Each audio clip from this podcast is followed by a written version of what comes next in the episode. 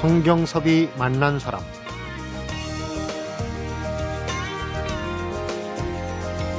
이번에 영국에 다녀와서 더욱 절실히 느낀 것은 세계에 한복을 알리는 것을 더 열심히 해야 한다는 것이었습니다. 그래서 정말 한복 전도사, 문화 전도사, 힘 닿는 데까지 일하고 싶습니다. 성경섭이 만난 사람, 오늘은 누구보다도 한복의 대중화, 세계화에 힘쓰고 있는 박술녀 한복 연구가를 만나봅니다.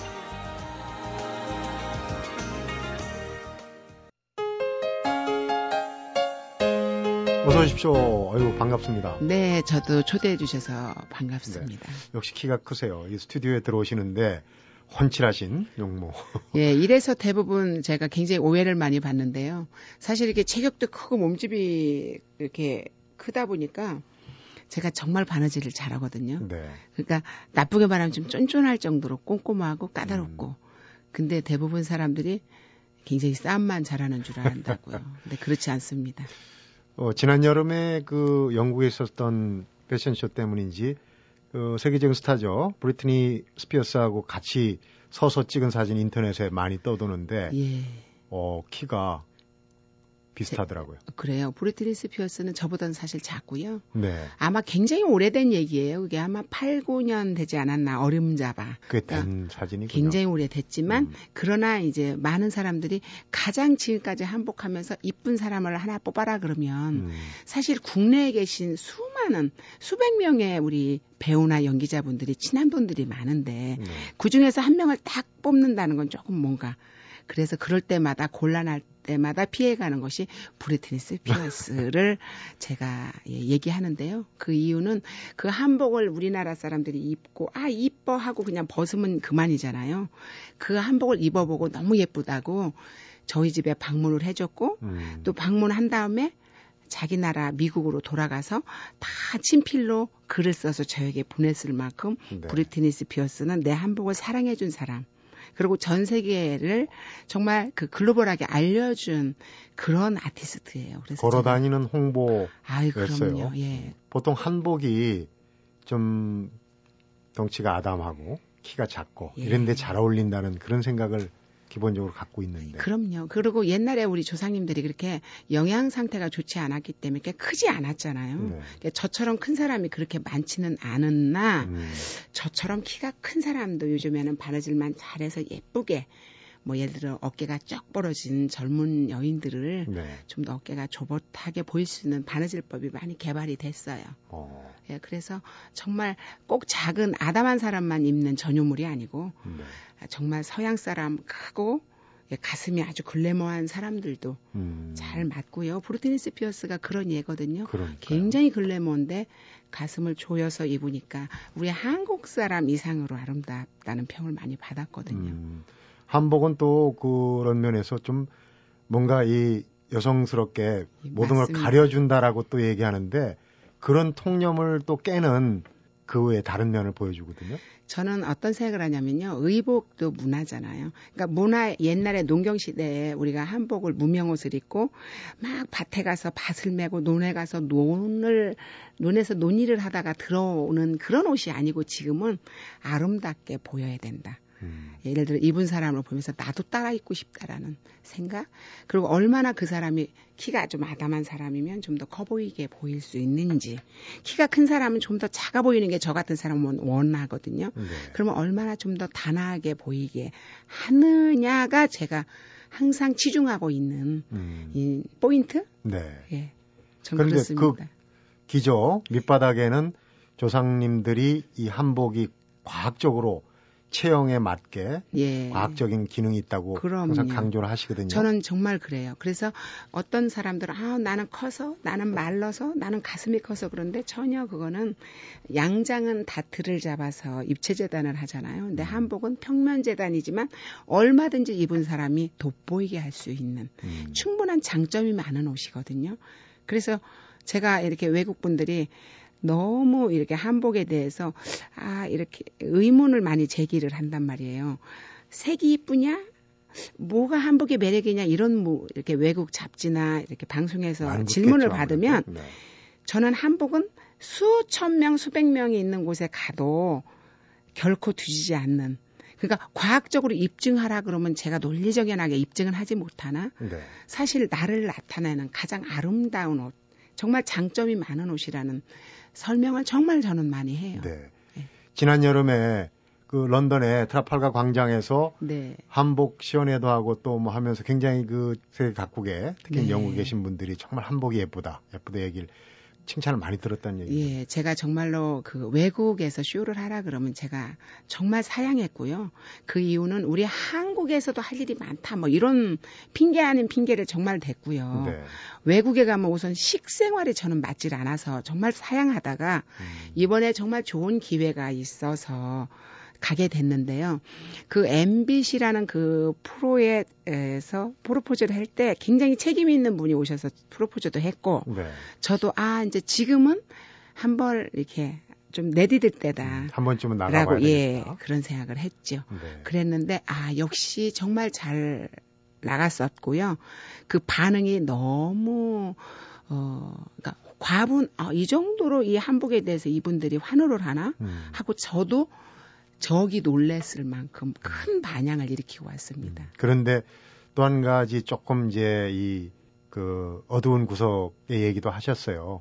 이게 어느 나라 옷이냐, 중국 옷이냐, 뭐 이렇게. 네, 중국 옷이냐고 많이 물었어요. 음. 특히 그 제가 해롯백화점에 이제 그 만찬장을 가기 위해서 한 두 시간이 시간이 비길래 그 두 시간을 돌아보는데요. 일 층에서 이 층을 못 올라갈 만큼 많은 사람들의 사진을 찍자고 하는 거예요. 그러면서 네. 거기서 간간이 아, 이게 중국 옷이냐고. 그래서 아, 차이나 옷이 아니고 우리 코리아 옷이라고. 음. 그러면서 거의 아마 제가 감 잡아서 어림잡아 음. 거의 한 백 통, 백 컷 이상은 아마 그 사진을 사진? 찍혔어요. 네. 예. 모델 두 명하고 저하고 셋이. 네.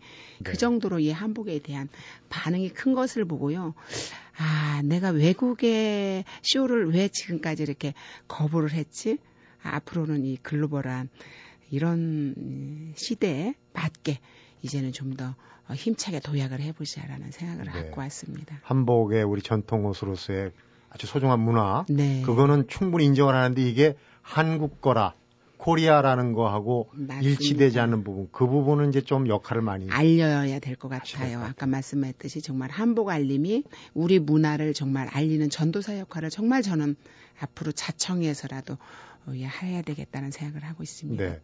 저희 작가가 섭외하면서도 전화를 관련된 네. 전화를 어느 전화를 걸어도 박술녀 제가... 원장님이 받으시더라 그러는데 그건 뭐 너무 독재하시는 거 아닙니까? 아마도 뭐 저희 남편이 그러더라고요. 오십 년대 사장같이 그렇게 행동한다고 그러는데 사실은 이 한복이 이렇게 조직사회, 조직을 만들 수 있는 것이 안 되더라고요. 왜냐하면 저는 바느질을 우선 할 줄 아는 사람으로서 바느질도 관리해야 되고 그리고 또 손님이 오시면 손님도 받아야 되고 네. 손님한테 맞는 옷도 골라드려야 되고 지금은 거의 일 인 다역이에요. 네. 월급도 걱정해야 되는 그런 오너이며 또 바느질쟁이라는 그 자부심이 있는 만큼 내 우리 후배들에게 좀 더 제대로 된 가르침을 가르쳐 쓴소리를 해가면서 가르쳐줘야 되는 것 뭐 여러 역할을 해야 되는 거죠. 때로는 피디도 하고 때로는 작가도 하고 뭐 정말 저희는 다 합니다. 제가 그러다 보니까 몸도 네. 많이 아프시고 근데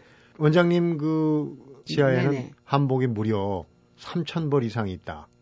아마 지금은 굉장히 많을 거예요. 지금은 그거는 이제 오래된 아마 그 자료를 찾으셨을 것 같고요. 네. 지금은 거의 한 오천오백 벌 이상, 육천 벌 되지 않았을까요? 그렇게 많습니까? 이번에 런던 갔다 와서 저의 거의 십팔 년 인생이 거기에 고스란히 담겨 있죠. 음. 그 이유는 어, 정말 저희 남편은 그것을 좀 먼 곳에 있는 물류창고로 넘기고 그거를 좀 더 활용을 해라, 합리적으로 하라는데 제어의 분신 같아서 그걸 함부로 아 필요 없으니까 방송국에 헌납하겠어요 이런 말이 사실 선뜻 안 나오고요. 네.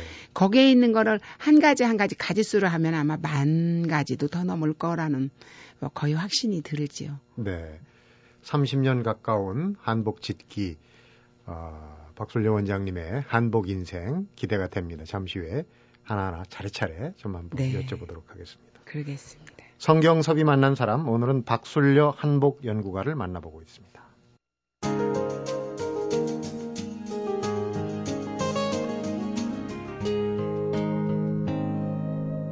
성경섭이 만난 사람. 어제가 추석이었는데 사실 그 한복 연구가로서 한복을 하시는 분으로서 아쉬운 점이 많았을 거예요. 많죠. 명절에도 저희... 한복을 잘 안 입는. 그럼요. 그거는 참 아쉽고요. 사실은 저희는 근데 왜 에, 저희 어릴 때는 명절에는 꼭 때때옷이 없으면 명절 같지 않았죠. 가난하든 네. 부자이든. 그러나 지금은 사실은 저희가 명절에 가장 바쁜 한복인인데 그걸 한복을 그거를 판매 때문에 바쁜 건 아니고요.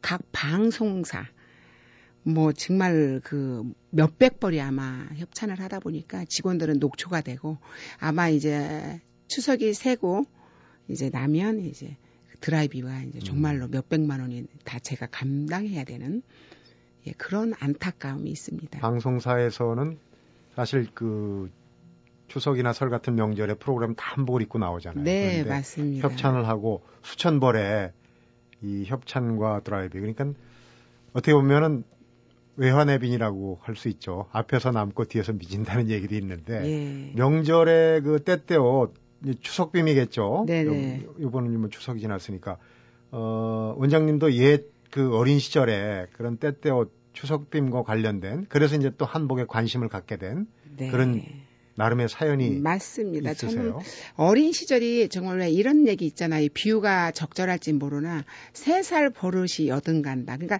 세 살 때 그 정서가 평생 가는 것 같다는 네. 생각을 저는 하거든요.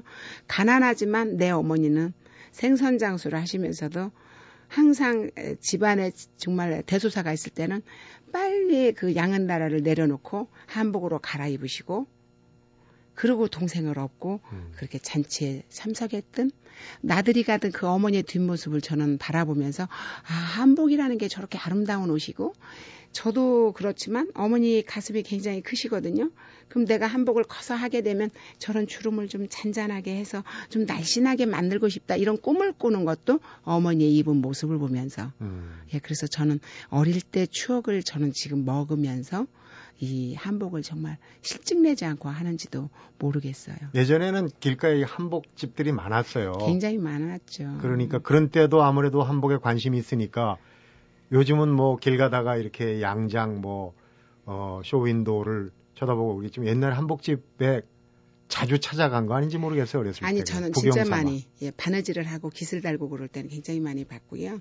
제가 그리 어린 시절은 두 번째 치고라도 제가 한복을 시작하는 이십팔 년 즈음에도 굉장히 한복이 많이 예를 들어 명절이면은 뭐 한복 한 이삼십 벌은 팔렸죠. 네. 지금에는 추석이니까 한복 맞춰 이런 사람은 다섯 손가락에 못 꽂을 만큼 현실은 그렇습니다. 그것은 고 아마도 언론도 그런 것을 한몫을 하지 않나. 그러니까 명품이라는 그 아주 듣기 달콤한 그런 언어로서 그 수입품을 포장해놓고 음. 사실 우리 것은 좋다고 하지만 우리 것은 무조건 불편하다는 쪽만 예를 들어서 몰고 가는 그런 현실 그리고 우리가 명품지를 이렇게 펼쳐보면 사실은 그 명품지에 한복을 다룬 잡지가 과연 몇 컷이나 있느냐 이런 네. 것도 사실은 굉장히 큰 목을 하죠. 음. 그래서 저는 이 정말 가리지 않고 멀리서 한복하는 이가 막 저에게 대놓고 굉장히 불만을 하더라고요. 왜 그렇게 연예인들 돈이 많은데 옷을 협찬을 해주냐고. 근데 저는 그것을 반대 역할로 생각을 해요.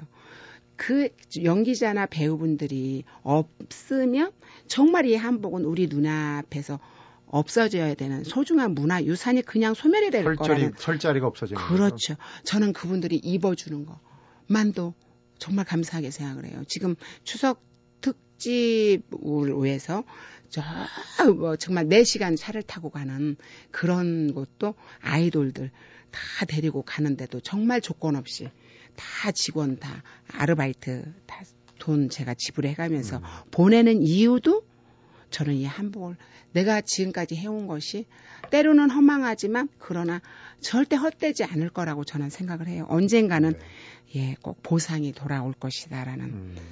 그러면서 사람인지라 아 내가 이렇게 이십팔 년 동안 한복을 했는데 그때 당시에는 다섯 여섯 벌 결혼할 때 하던 게 한두 벌이야 막 이러고 아 이 추석에 왜 자꾸 줄지 하는 거를 한탄은 하면서도 그것을 협조할 수밖에 없는 저는 소중한 이 문화이기 때문에 음. 그렇습니다. 그런 생각을 갖게 된 데는 또 어머님 역할이 있으세요? 부모님 역할 보니까? 진짜 중요해요. 저는 아, 사실은 어, 어머니가 가신 지가 지금 일 년 좀 다가오고 있, 있는데요. 네. 아유, 어머니 역할 크죠. 정말 가난하지만 뽀뿌링 치마라도 하나 해달라고 발, 다리 뻗고 울었던 엊그제 같은 그런 추억을 지금은 이제 제가 그 어머니 나이가 돼서 이런 예, 석상에 불려와서 어머니 얘기를 하는. 한복 가시는 걸 보고 또 어머니가 예. 나라가 없어지지 않는 한 이건 우리 옷은 꼭 예, 해야 된다 그런 그랬습니다. 얘기도 하셨다는. 제가 예, 대여, 예를 들어서 어, 뭐 드레스도 배웠고 어, 한복도 배웠고 양장 스커트도 배웠고 하면서 어머니한테 항상 책망을 들은 것은 이런 거였어요. 한우물을 깊게 파라. 그래야 물이 나온다. 그리고 우리 옷은 나라가 잘못되지 않고는 절대 없어지지 않는다. 음. 그리고 돈을 따르지 말아라. 정말 무직, 아, 저 사람은 왜 저렇게 에, 멍청해 할 정도로 우직하게 한우물을 파다 보면 그것이 다 보상이 되는 것이다. 음. 세상은 거짓하지 않는다. 뭐 남은 거짓하지 않는다. 맨날 늘 그러셨어요. 그래서 제가 흔들릴 때마다 제자리를 지키도록 도와주셨고요. 또 이제 어 이제 뭐 무 이 지금 물어보시는 거에 정당한 답 적당한 답인지 모르나 제가 한복인으로 이렇게 이십팔 년 일을 할 수 있는 거는 정말 결혼하고 이십삼 년 동안 어 정말 아내 자리 그런 거를 다 남편이 대신해 주고 네. 왜 흔히 왜 아 평범한 일상 있잖아요. 왜 가족끼리 이렇게 밥상머리에 둘러앉아서 이야기하는 그런 사소한 행복을 저는 포기한 지가 정말 오래됐어요. 거의 네. 십수년이 됐기 때문에 뭐 아들, 딸 이런 남편의 그런 힘? 뭐 외조라는 것보다는 어떻게 보면 일에 워커홀릭 중독된 아내를 대신해서 아이들에게 쓴소리하는 저희 남편. 그러니까 어릴 적 어머니께서 한복을 하게 기회를 주셨다면 커서 어른이 돼서는 정말 우리 남편의 그 외조가 오늘날 저를 있게 한다고 저는 늘 생각을 네, 하고 있습니다. 도움을 많이 받고 살아오신 그럼요, 분이에요. 그럼요. 앞으로는 좀 어, 가까운 주변 사람들한테도 시간도 좀 내주시고 곁을 내주셔야 될 것 같아요. 근데 갈수록 있습니다. 더 바빠지네요. 네. 예, 갈수록. 어, 이 한복 인생 이십팔 년 얘기를 하시는데 사실은 처음부터 화려하게 등장한 건 아니에요. 그렇죠? 그럼요. 어, 이리자 선생님하고의 인연이 이제 한복 본격적으로 시작한 얘기인데 그때 당시 얘기를 좀 해주시면 쉽지 않았을 것 같고 굉장히 어렵게 시작한 걸로 알고 있어요. 저는 우선은 이제 돌아보니까 오 어떻게 그렇게 견뎠지라고 할지는 모르나 저는 그때도 지금도 후회 없이 제가 한복을 하면서 진짜 힘들 때마다 느끼는 것은 그 선생님 댁에서 정말 알게 모르게 그 오, 육 년 동안 정말 열심히 배웠던 그것이 늘 힘이었거든요. 그리고 네. 어, 그것 또한 어머니께서 사람은 그저 큰 물에 가서 어, 살아야 된단다, 놀아야 된단다 이런 것들. 그리고 저는 꿈이 원체 컸기 때문에 그냥 아 청주가 고향이지만 청주에서 배워서 청주에서 하고 싶지 않았고요. 저는 아 좀 더 먼 넓은 곳에서 배워서 음. 예 해야 되겠다. 그러니까 저같이 이렇게 활동을 하는 그 선생님이 티비에 나오시는 걸 보고 그리고 선생님 댁을 찾아 서너 번 갔다가 예, 항상 거절을 당했죠. 왜냐하면 나이가 많은데 지금 배워서 되겠느냐고.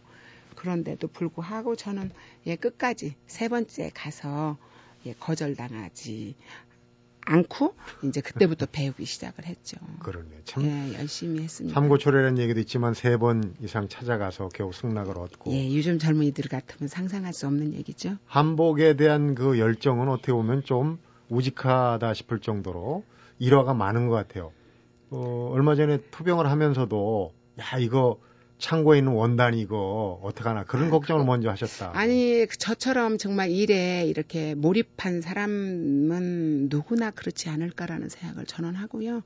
제가 오래됐어요. 한 칠 년 됐는데요. 갑상선 종양수술하고 이제 거의 삼 일 만에 그 이제 허정무 선생님의 그 외 그 리마인드 결혼 음. 사실 제가 없어도 그 결혼은 이루어지지만 그 정도로 제가 아까 말씀하셨듯이 제가 없으면 안 된다라는 어떤 제가 좀 어 약간 강박 예 그게 음. 있는 것 같아요. 그리고 뭐 애 낳고 한 뭐 삼 일 만에 일한 것들 그래서 제가 더 몸이 아파하고 그래요. 그러니까 오죽하면 저희 도우미 아주머니께서 원장님은 정말 타고나긴 건강하게 타고났는데 애 낳고 몸조리를 너무 못한 것이 이렇게 맨날 아프다고 그러시나 봐요. 이러면서 음. 어제 그런 아침에 그런 얘기를 했는데요.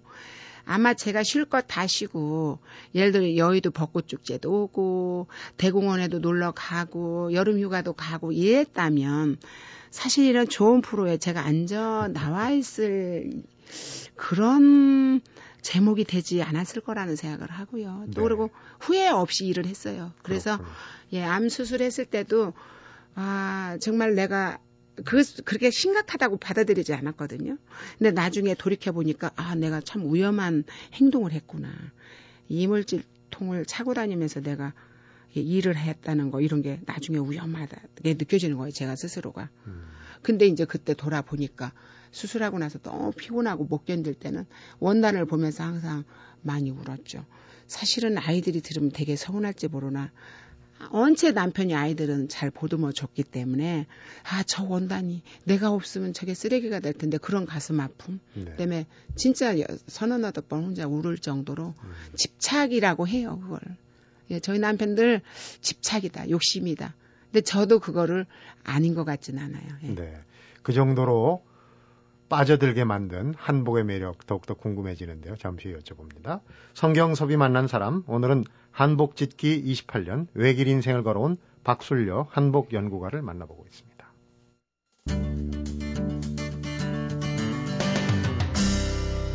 성경섭이 만난 사람. 박술녀표 한복이라고 해야 되나요? 박술녀 원장님이 추구하는 한복의 차별성, 남다른 거는 예, 저는 꼭 집어서 얘기한다는 거예요. 예, 이렇게 생각을 해요. 어, 그러니까 한복을 누군가에게 판다라는 것은 그냥 한복 한 벌을 판다고 생각하지 않아요. 저는 제 마음까지 판다고 생각을 해요. 네. 그래서 저는 늘 말을 해요. 만드는 제 제자들한테도 내가 입는 한복을 상대에게 권해준다고 생각을 해라. 네. 예. 그러니까 이거는 소장 가치로서 인정받는 옷을 저는 만들어야 된다고 생각을 하고요. 음. 예, 왜냐하면 우리 문화니까요.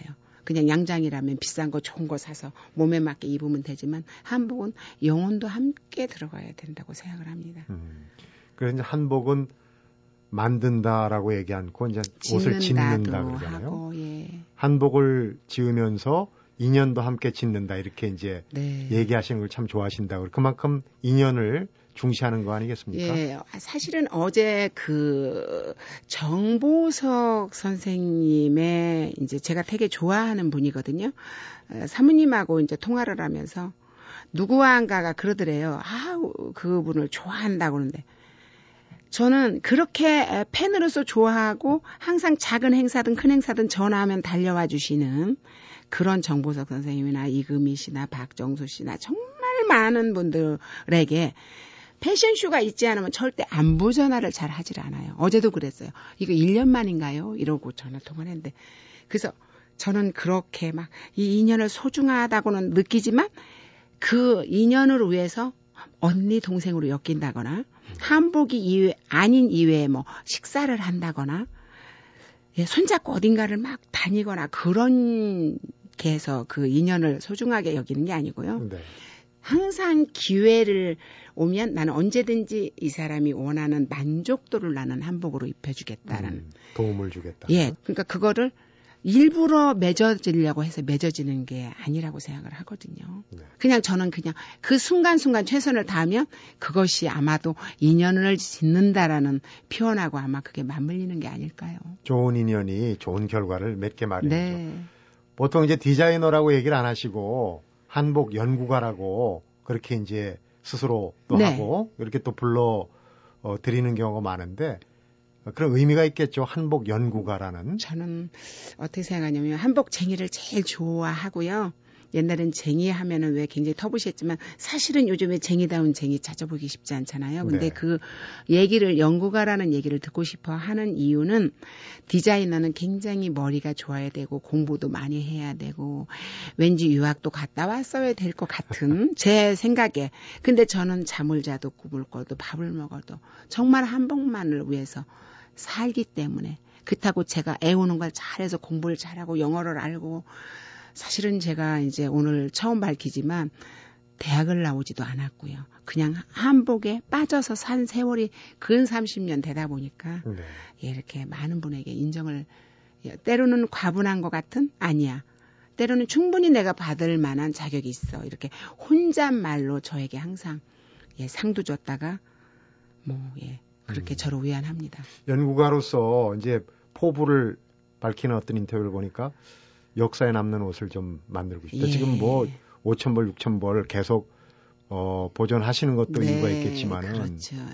우리 한복이 지금 뭐 개량 한복도 있고 여러 가지 어, 변형도 되고 그러는데 꼭 지켜야 될 부분이 있다면 어떤 거겠어요? 저는 한복을 사실 한복이라는 게 우리 조상님들이 입으시다가 남겨주고 간 소중한 재산을 우리가 지금 어, 그분들의 정말 간섭 없이 만들어가는 거잖아요. 네. 그러다 보니까 지금 많은 벌수 지, 정말 양이 중요한 게 아니고요. 정말 한 벌을 가지고도 이삼십 년씩 사랑할 수 있는 아까 잠깐 조금 전에 말씀드렸듯이 보존할 수 있는 아 수, 그러니까 어떤 명품 하면은 뭐 오래 갖고 있어도 실증나지 않고 견고하고 낡았어도 그게 아름답게 보이는 그런 음. 옷을 저는 만들어야 되겠다는 생각을 정말 하고 있고요. 우리 조선시대 출투복을 이렇게 단국대 석주선 박물관에서 제가 이 년을 공부해본 결과 지금 저희들이 하는 바느질보다도 십 배로 섬세하고 꼼꼼한 거예요. 네. 물론 그 시절은 좀 지금보다 조금 더 여유로워서 그랬는지 모르지만 그런 그 어른들의 정신을 저는 좀 받아서 정말 제대로 지금은 이게 운영해가는 거에 급급하다 보니까 정말 제대로 된 소재 안감 그랬는데 앞으로는 그런 것을 좀 받고 싶고요. 그래서 네. 요즘에는 어떤 작업을 하고 있냐면 겉, 겉감, 겉으로 비치는 옷감도 좋지만 안감은 제가 꼭 뚫어 시장을 요즘에 나가거든요. 네. 그래서 이제 지금 그 작업부터 시작을 하고 있고요. 음. 속옷을 비단으로 만들고 이런 작업은 저는 지금 한 삼 년 전부터 하고 있습니다. 네. 그러니까 한복이 겉보기만 멋있는 게 아니라 입고도 네, 아주 편하고 입었을 때도 행복했으면 좋겠다는 그런 생각을. 부분이 많이 개선해야 될 부분이고 예. 마무리할 시간이 된 것 같은데 어, 이런 그 질문을 좀 드리고 싶어요. 이제 추석은 끝났고 명절마다 좀 명절 때만이라도 예. 우리 한복을 좀 어, 사랑해달라는 말씀을 하셨는데 한복을 좀 시대에 맞게 맵시 있게 입는 요령.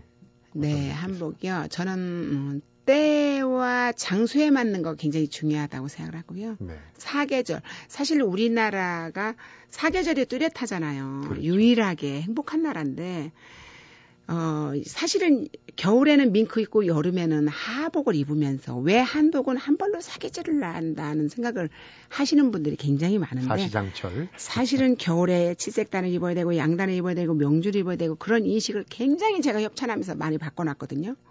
그건 조상님들이 정말 물려준 훌륭한 지혜거든요.